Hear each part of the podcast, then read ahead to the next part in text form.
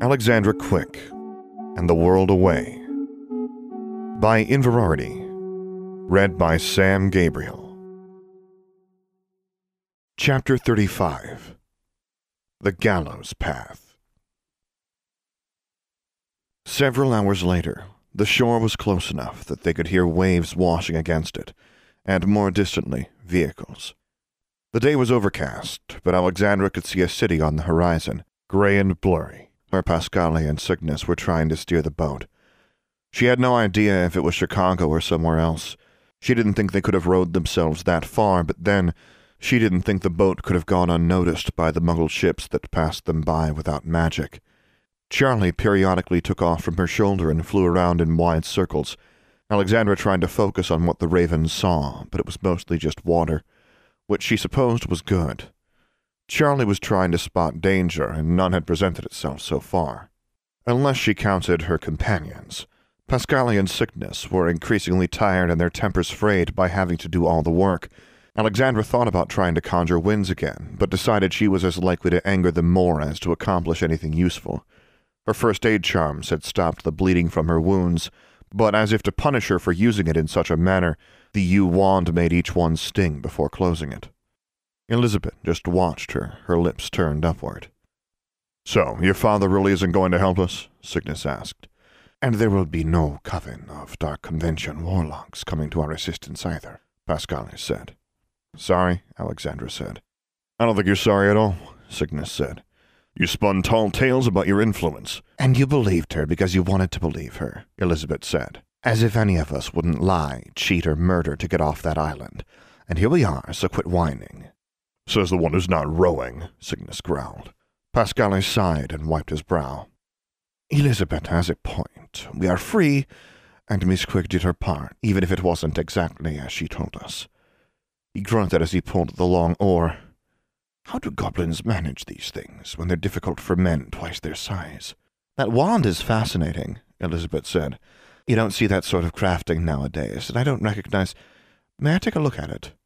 Sure, Alexandra said. Look how you like. She laid it across her lap, with the tip pointed at the other witch. One corner of Elizabeth's mouth twitched as if to say, You can't blame me for trying. The land they were approaching became visible. It was a long stretch of beach at the bottom of a wending cliff lined shore. At the top of the cliffs were pines, with no sign of human habitation. Alexandra didn't think they could be too far from the nearest town or highway, but at least they hadn't drifted into a harbor or some lakeside resort. She was not sure what her three fellow escapees would do if dumped into the midst of a muggle community, but she was definitely glad they didn't have wands. She had been thinking about what to do next during the hours they'd been on the water. She didn't like or trust Cygnus Nero, Pasquale Mercurio, or especially Elizabeth Todd, but she couldn't betray them to the Wizard Justice Department. She had decided that the best thing to do was to enter association with them as soon as possible, preferably before they anticipated her. So when the gravelly beach was close enough to make out individual waves washing against it, and Alexandra judged the water not too rough, she stood up. Well, she said, it's been great. Actually, it's really sucked, and I hope I never see any of you again. But for what it's worth, good luck. What are you doing? Cygnus asked. Stop her, Elizabeth said, and lurched toward Alexandra. Pasquale hesitated, and in that moment, Alexandra cast a water walking charm and stepped over the side of the boat. Her feet splashed into the waves, she found that it was like trudging through snow, very wet snow. Still uncooperative, she thought sourly, feeling the magic in her wand curling and twisting beneath her will. The water walking charm might be less effective on rough waves than a pond, but she shouldn't have been getting her legs wet up to her knees. Where are you going? Cygnus demanded as she splashed away from the boat. You couldn't wait to abandon us, Elizabeth said. I'm sure you'll be fine, Alexandra said over her shoulder. But like you said, I did my part, and there's nothing more I can do for you. My advice is to avoid muggles and don't do anything stupid. If they did do something stupid, especially if it involved muggles, Alexandra was afraid she'd bear some responsibility for that. But short of putting a body bind spell on them all and leaving them for the Aurors, she didn't know what else she could do about them. Maybe they would go straight, or at least stay hidden and out of trouble. Somehow she doubted it. She left the three of them still yelling threats, pleas, and insults, and waded through water much too deep to wade in until she reached the beach. While there were no structures visible and it looked mostly wild, soda cans littered the shore. and a faint trail led through the shrubs growing where the pebbles gave way to hard packed dirt, so this was definitely not some remote wilderness. Alexandra turned to look out at the goblin dinghy, still bobbing a hundred yards offshore. She wasn't sure if Pasquale and Cygnus were having trouble maneuvering it closer, or if they were debating what to do next, but she didn't wait to see what happened. She ascended the beach, found the trail, really just a narrow strip of dirt beaten between tall, scratchy grass and scraggly bushes, and began walking. She was enormously tired, and her shoes were the cheap slippers she'd been given on Erie Island. Her feet would be sore if she had to hike far, but she was free. She meant to stay that way. Two days later, after a few uses of her wand that she was not proud of, she arrived in Larkin Mills with new clothes and a little bit of money.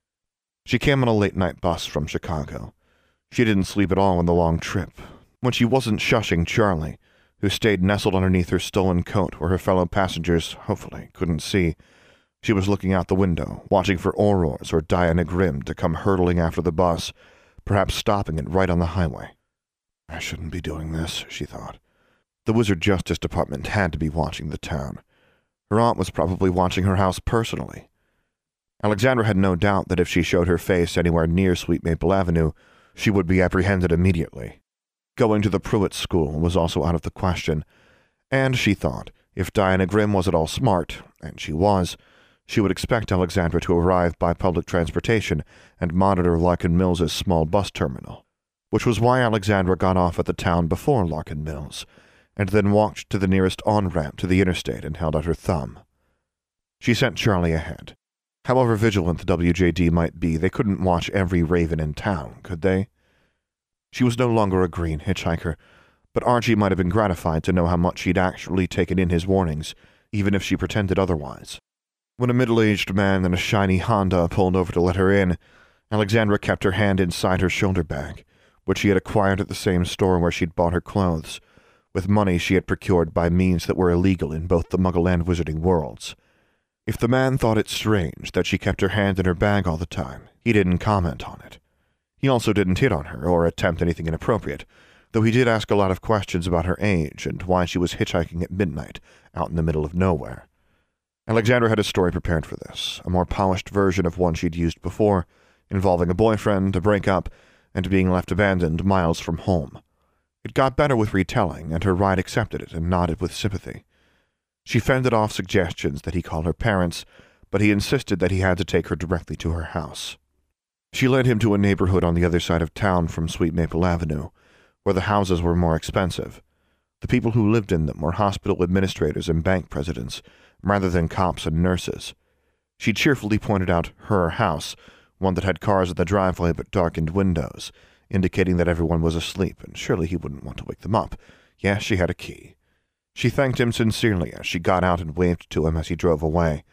Then she walked to the corner, turned left, and headed toward the interstate again. Her destination was Old Larkin Pond, approaching it from the opposite direction she usually did. Charlie descended silently to land on her shoulder, then took off again when she reached the interstate, which she had to cross on foot rather than taking the tunnel that she and Brian had used so often. Even late at night in the middle of nowhere, there was traffic, but she got across the highway without appearing in anyone's headlights. She could avoid her house and the school and everywhere else where she might be expected, but she couldn't avoid Old Larkin Pond if she was to get what she came here for. She opened her eyes to the world through her witch's sight. If there were any wards or barriers around the pond, they were too subtle for her to see them. Diana Grimm's spells would probably be that subtle. If her aunt expected her coming here, she was screwed. But she could only get so far with a contested wand and petty theft. So she continued through the brown grass, glad that the temperature was cold but not yet freezing. Having been out on the Great Lakes, winter in Larkin Mills seemed much less harsh. The pond was the dirty little puddle it had always been.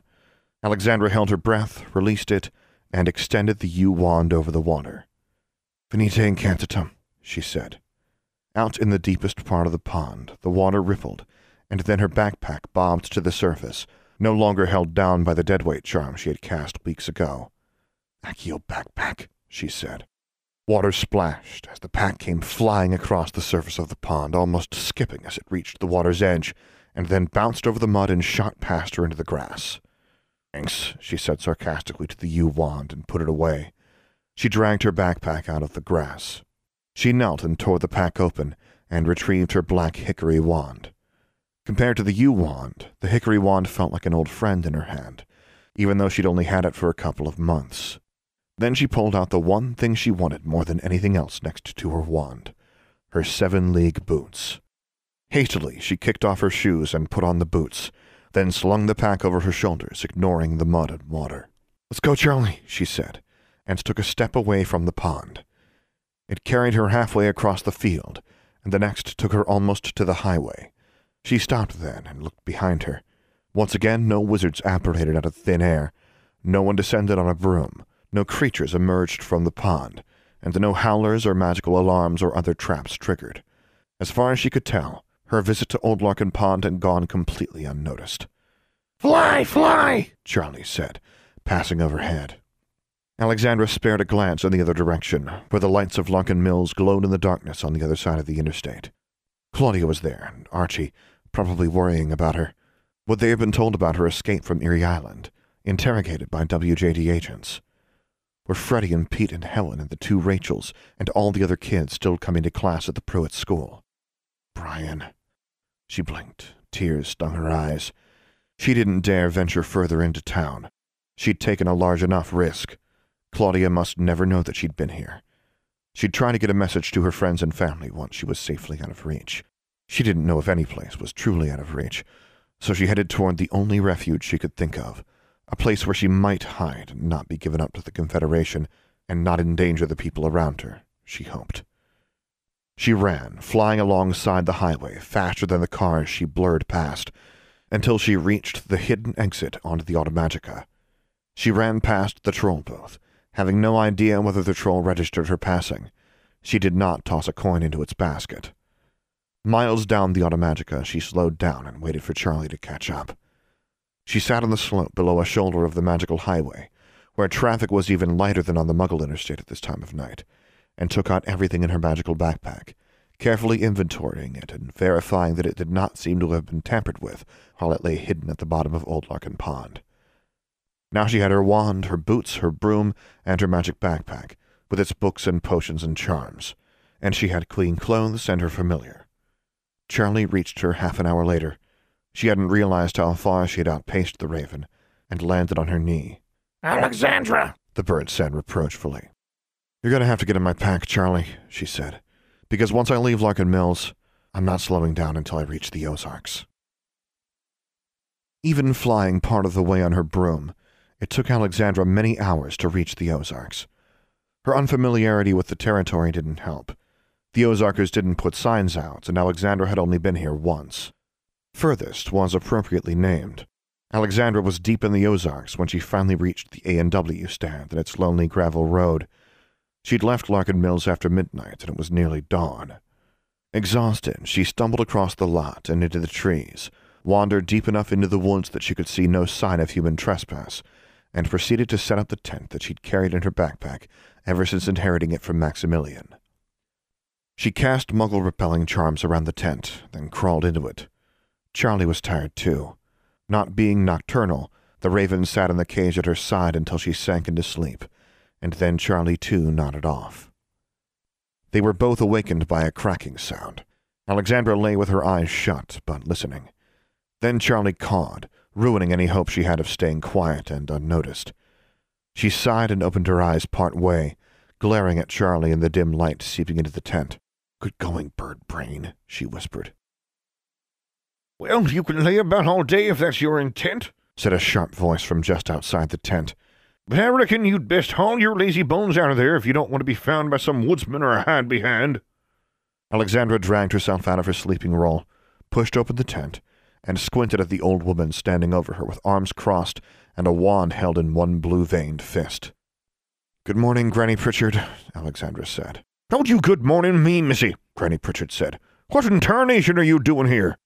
Alexandra rose to her feet, resisted the impulse to stretch and yawn, and glared at Charlie, who had somehow remained on her shoulder during the entire exit from the tent and now squawked cheerfully at the old woman. She decided there was no point in delaying or dissembling. I'm a fugitive. Granny Pritchard arched an eyebrow. Do tell. I don't know if you heard anything from Constance at Forbearance. Alexandra paused, but Granny Pritchard's face betrayed nothing, so she continued. I was arrested by the Wizard Justice Department and sent to Erie Island. Arrested for what? Granny Pritchard asked. Alexandra studied her feet a moment. They were bare. She hadn't put on her boots before crawling out of the tent. Then she raised her head and met Granny Pritchard's level stare. I assaulted a bureaucrat from the Department of Magical Education, she said. Except I don't think he actually works for them. He works for. Why'd you assault this feller? Granny Pritchard demanded. I reckon you must have done something pretty awful for them to send you to Erie Island. I didn't kill him, Alexandra said defensively, or maim him, but he was tormenting another girl, and I kind of lost it. I hexed him six ways from Sunday, as y'all might say. Don't mimic Ozarker's speech, Granny Pritchard said. It don't sit well on your tongue. Alexandra nodded. So anyway, I kind of messed him up, and they used that as an excuse to send me to Erie Island without a trial after declaring me an adult.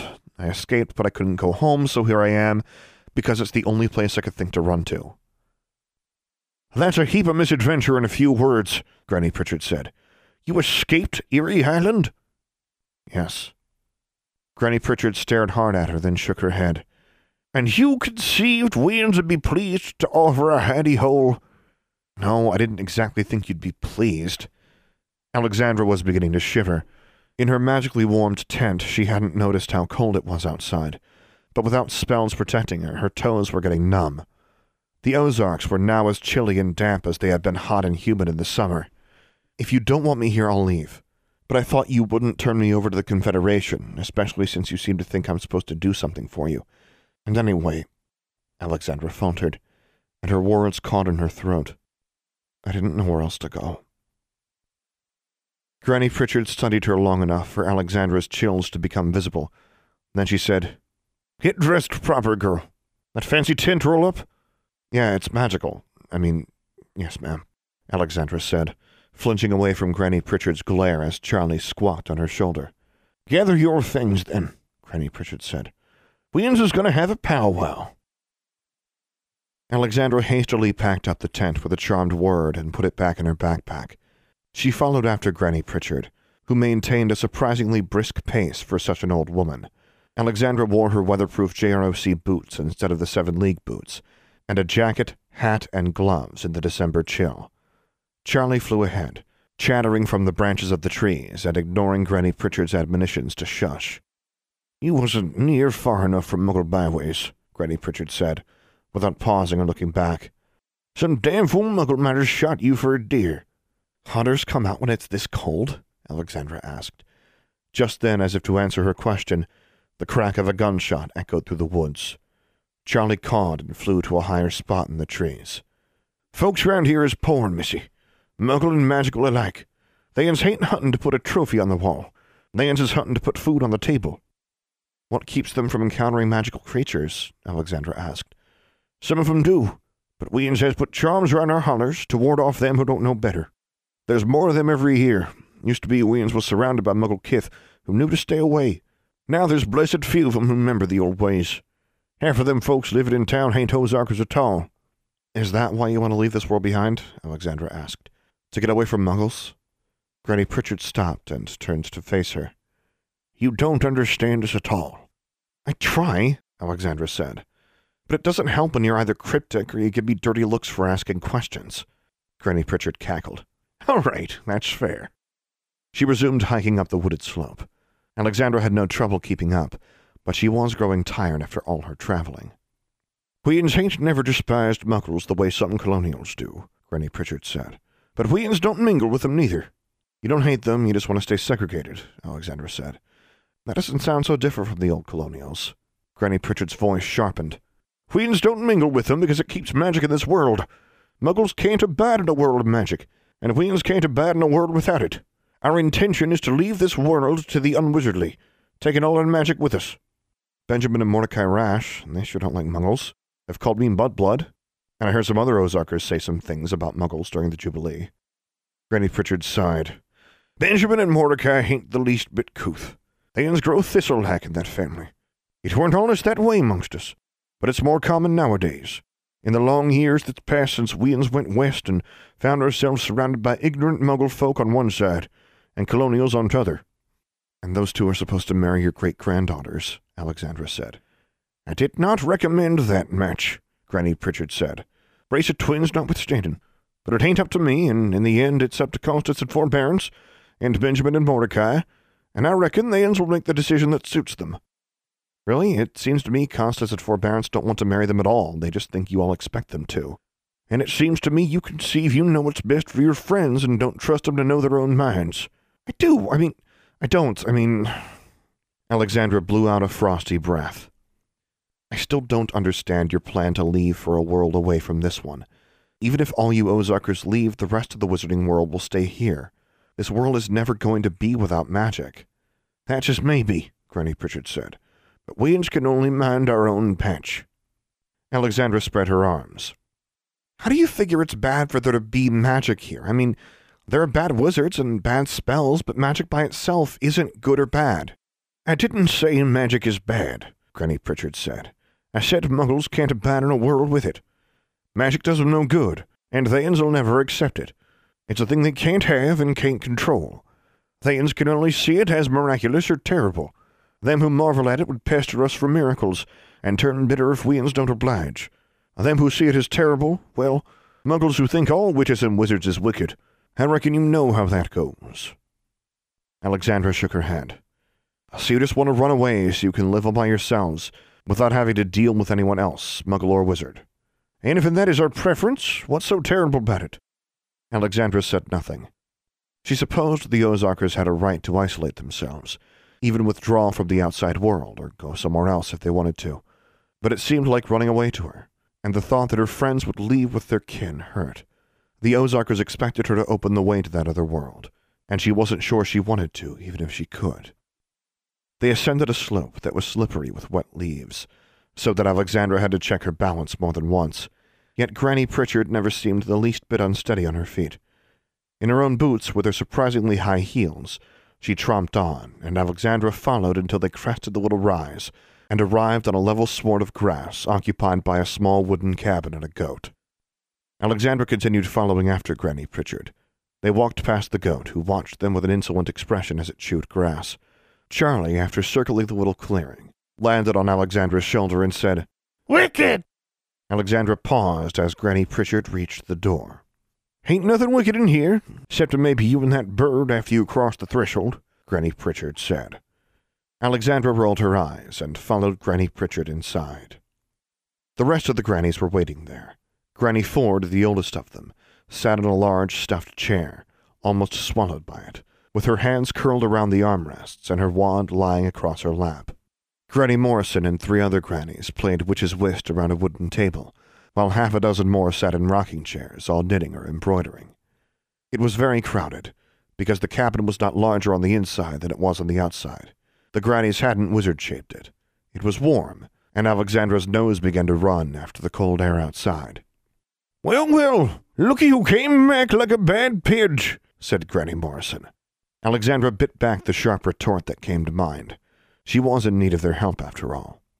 Miss Quick is on the gallows path, said Granny Pritchard, and so she come here, conceiving weans would aid and abet her. Gallows path? Alexandra asked. An old world saying, said Granny Pritchard.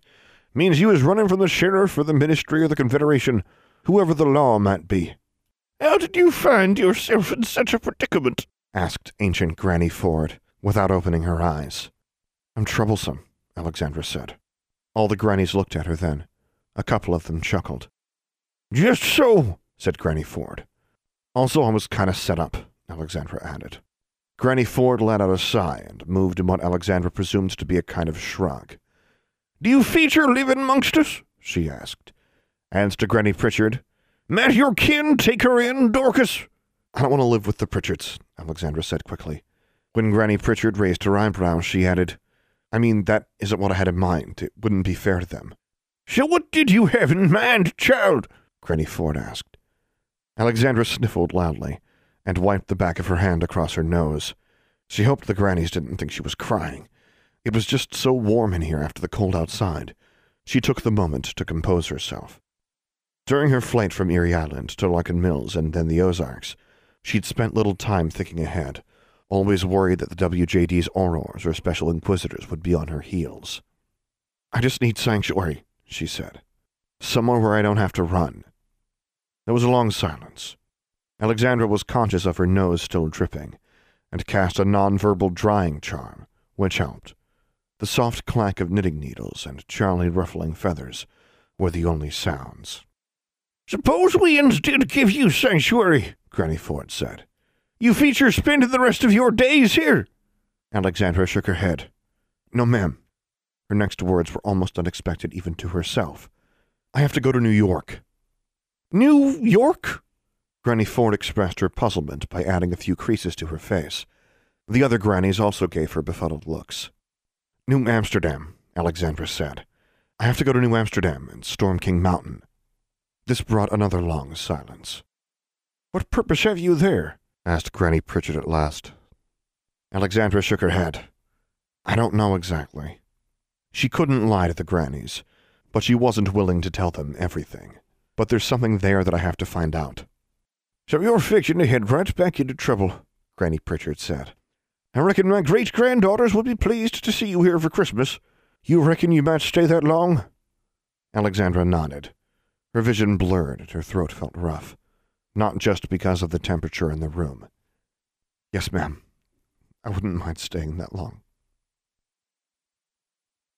Alexandra didn't know exactly what arrangements the grannies made, or who they talked to, or whether they were the only ones in the Ozarks who knew she was here, but in the end they told her they reckoned she could stay a while. When most of them left that night, Alexandra learned that the little cabin actually belonged to one of them, Granny Monkey, a tiny bespectacled woman with straight silver hair tied back in a tight bun. Alexandra had not heard her say a word during any of her previous encounters with the grannies, but after all the other witches left, Granny Monkey said to her in a bright voice, You do your share of chores, cooking and cleaning and sweeping and mending. I keep my home spotless, and I will not abide mess or mischief. Yes, ma'am, Alexandra said. You'll also dress proper, Granny Monkey said her round face scrunching up in disdain at Alexandra's jeans, boots, and muggle apparel. Alexandra sighed and shook her head. No dresses, no bonnets. I'm not an Ozarker.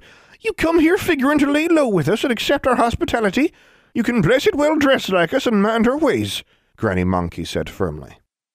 Whether she conjured them or had clothes stored away in a chest somewhere, perhaps for daughters or granddaughters long gone, Granny Monkey produced a pair of calico dresses and bonnets and insisted that Alexandra try them on. They were the right length, though they hung loosely on Alexandra's bony frame, and the bonnets were too large for her head. Nonetheless, Granny Monkey told her that as long as she stayed under her roof, she would dress like an Ozarker gal. In the days that followed, Granny Monkey did put her to work. It was all manual labor, tedious and mundane and exacting, according to the granny's requirements. Alexandra cleaned out every last corner of the cabin until she could swear not a mote of dust was left in it. She hauled a little wheelbarrow full of stones up from the creek, and then laid them along the path to the cottage door, but only after Granny Monkey had personally inspected each stone, tossing some aside as displeasing to her eye. Alexandra climbed up on the roof to mend it, and cleared weeds and shrubs away from the cabin. At night, Granny Monkey insisted on teaching her how to knit, sew, and cook. Alexandra accepted all of this stoically. She wasn't sure if Granny Monkey normally did all this work herself, with or without magic, or if the old woman was determined to turn her into a proper Ozarker, but Alexandra had nowhere else to go, so she performed her task and complied with the granny's demands. She didn't see anyone else for three days, and had no one but Granny Monkey and Charlie to talk to. When Granny Pritchard returned on the third day, Alexandra was glad to see her as much because she was going stir crazy as because she wanted news. Granny Pritchard found her outside, trying to fix the pulley to Granny Monkey's well. Well, child, the Confederation wants you back as certain, Granny Pritchard said. Do they know I'm here? Alexandra asked. Eh? I expect they'd have known it even if we hadn't told them, Granny Pritchard said. You told them? Alexandra exclaimed. Her eyes darted to the trees behind Granny Pritchard and the corner of Granny Monkey's cabin, as if Special Inquisitor Grimm might step into view at any moment. Now settle yourself, Granny Pritchard said. Wiens ain't about to hand you over to the Aurors no matter how they squawk. This ain't their territory, and they's got no authority to meddle in our hollers, not without a by your leave from us. Really? The idea that the Ozarkers could simply defy the Confederation surprised her, but Granny Pritchard went on. That don't mean all is peaches and cream. she said. They are demanding a convocation, and we ain't got no choice but to call one. That's as we uns agreed back in the days when the Confederation agreed to leave us be. A convocation about me? Without even thinking about it, her wand had found its way into her hand. You feature they's is going to send someone to snatch you right here and now? Granny Pritchard asked dryly. I wouldn't put it past them, Alexandra said. Maybe Aurors need permission to enter the hollers, but according to the Wodampt Act, Special Inquisitors can go anywhere. Granny Pritchard shook her head. Put your wand away. They'ns reckon you can't run without them knowing it, and they'ns won't break our covenant without a reason a blessed sight more powerful than one troublesome girl child. I'm not actually as egotistical as you think I am, Alexandra said. This isn't really about me, it's about my father. They only care about me because of him. Eh? I can't help noticing that he don't seem fixed on doing much on your account, Granny Pritchard said. I kind of told him to stay out of my life, Alexandra said. I guess he listened. Granny Pritchard studied her a moment, then said, That just may be, but our old man is meeting with the warlocks from the WJD tonight. What if they agree to hand me over? Alexandra asked. And don't feature that happening, Granny Pritchard said. I'm glad you're so confident. It didn't seem to me that your old men liked me too much. You stop your fretting, missy. They ain't going to turn you out without ours say so. I'm not fretting, Alexandra said. I'm deciding whether I should just get out of here. Even if you don't intend to give me up, the Confederation plays dirty. You're harboring a fugitive, and I don't want them putting pressure on your family or. Don't you reckon you ought to thought of that for now? Granny Pritchard asked. Alexandra huffed in frustration. I haven't had much time to think. I figured you'd have had plenty of time to think right here, stitching and mending and cooking with Granny Monkey. Ain't you been putting this gal to work, Bola? I surely have, Granny Monkey said, emerging from her cabin, wiping her hands on a dishcloth. Ain't had near enough time to put proper caddises on them soft furrin fingers. Alexandra looked at her hands. Charlie, sitting in the eaves of the cabin, made a rude cackling sound. Where are you fixing to run, child? Granny Pritchard asked, a little more gently. I don't know. I have some ideas. Alexandra did have some ideas, but none of them were particularly good ones. Fleeing to Croatoa would only expose the kings to the same danger she was trying to save the Pritchards from. The thought of hiding out in Dineta had occurred to her. With the help of magic, she might be able to survive in the unforgiving desert, and maybe Henry Totsi wouldn't hunt her down and turn her in. You ain't going nowhere, said Granny Monkey. Now finish mending that rope if you want drinking water tonight. I get why you don't create a magic well, I guess, Alexandra said. That takes a lot of magic, and you'd have to unwork it every Jubilee. But I don't see why you can't just levitate the bucket with your wand. Just keep working, Granny Monkey said, whilst Dorcas and I confer. The two grannies went inside. Alexandra glared at Charlie. It's not like you're doing any work. Charlie cackled. Granny Pritchard departed soon afterwards, with another admonition to cease fretting. Alexandra sat outside Granny Monkey's cabin for the rest of the evening, practicing charms and hexes cast from the front porch at the lightning bugs and other insects until Granny Monkey told her to come inside and have some supper. The next day, Granny Pritchard returned. Them Confederation fellers was madder'n a granny goat hitch to a porcupine, she said. You going to let me stay? Alexandra asked. Course we is. We don't never turn out guests. But don't you still have to obey Confederation laws? They'll get a warrant or something. They'll extradite me. Kate, Granny Pritchard said. You is only wanted in Central Territory. We ain't obliged to Central Territory. But the Confederation, the Confederation, the Confederation, the Confederation, Granny Pritchard repeated in a mocking tone. Charles, do you know what a confederation is? Of course I know. We had to learn about it in school. So you know every territory is responsible for its own self. They can make agreements and treaties amongst themselves, but laws in one hain't binding in t'other. My father has wanted all over the Confederation. That's 'cause the Governor General declared him an enemy of the Confederation, Granny Pritchard said. And even that just gives authority to his special inquisitors. The Governor General can't give orders to a territory's orders. He needs the territorial governor to do that. Of course, most of them will sit up and bark when he says boo. But Ozarkers don't have Aurors or a territorial governor. Exactly, Granny Pritchard nodded. And it's nothing the governor of Central Territory or even the Governor General himself, not that he'd actually show himself directly in this affair, can do except bark and bluster. Or brab and threaten, Granny Monkey said. Alexandra had almost forgotten her as she sat quietly knitting in her rocking chair. Or that, Granny Pritchard said. Our men ain't immune to such cajolery. But they's is also proud and not about to have no lickspittle colonial telling them what to do. So they's told those wizards from Central Territory to go back home, and they's would decide amongst themselves what to do about one troublesome gal who's caused such consternation. What about the Special Inquisitors? Alexandra asked.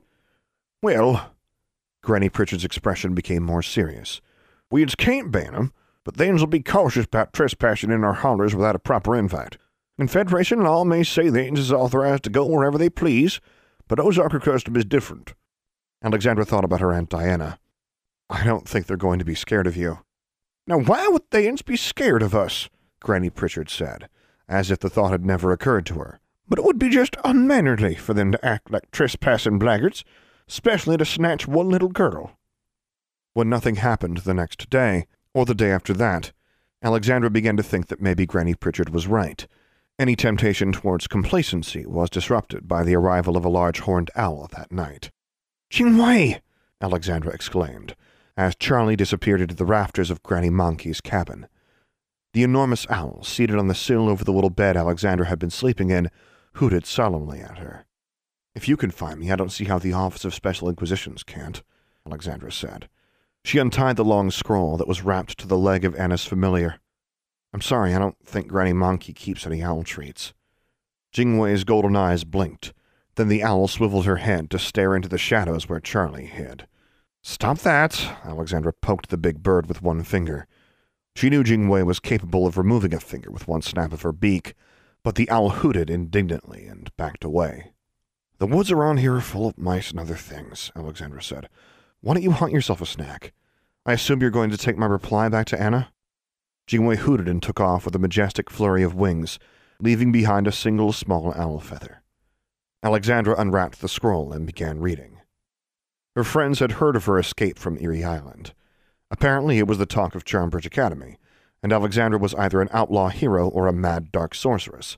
Anna didn't say which way the majority of her fellow classmates leaned. I've asked my father if he can do anything for you, Anna wrote, but you know he doesn't have much influence outside of North California. Anna didn't mention that this was pretty much exactly what Congressman Chu had been afraid of. Anna's father had warned Alexandra not to get his daughter in trouble. Now Anna's best friend was a fugitive. She suspected Mr. Chu wouldn't even approve of Anna writing to her. According to Anna, David was researching wizard laws. He claimed sending a juvenile to wizard prison without a trial was illegal. Alexandra imagined David poring through legal texts, possibly with help from Brannon Poe.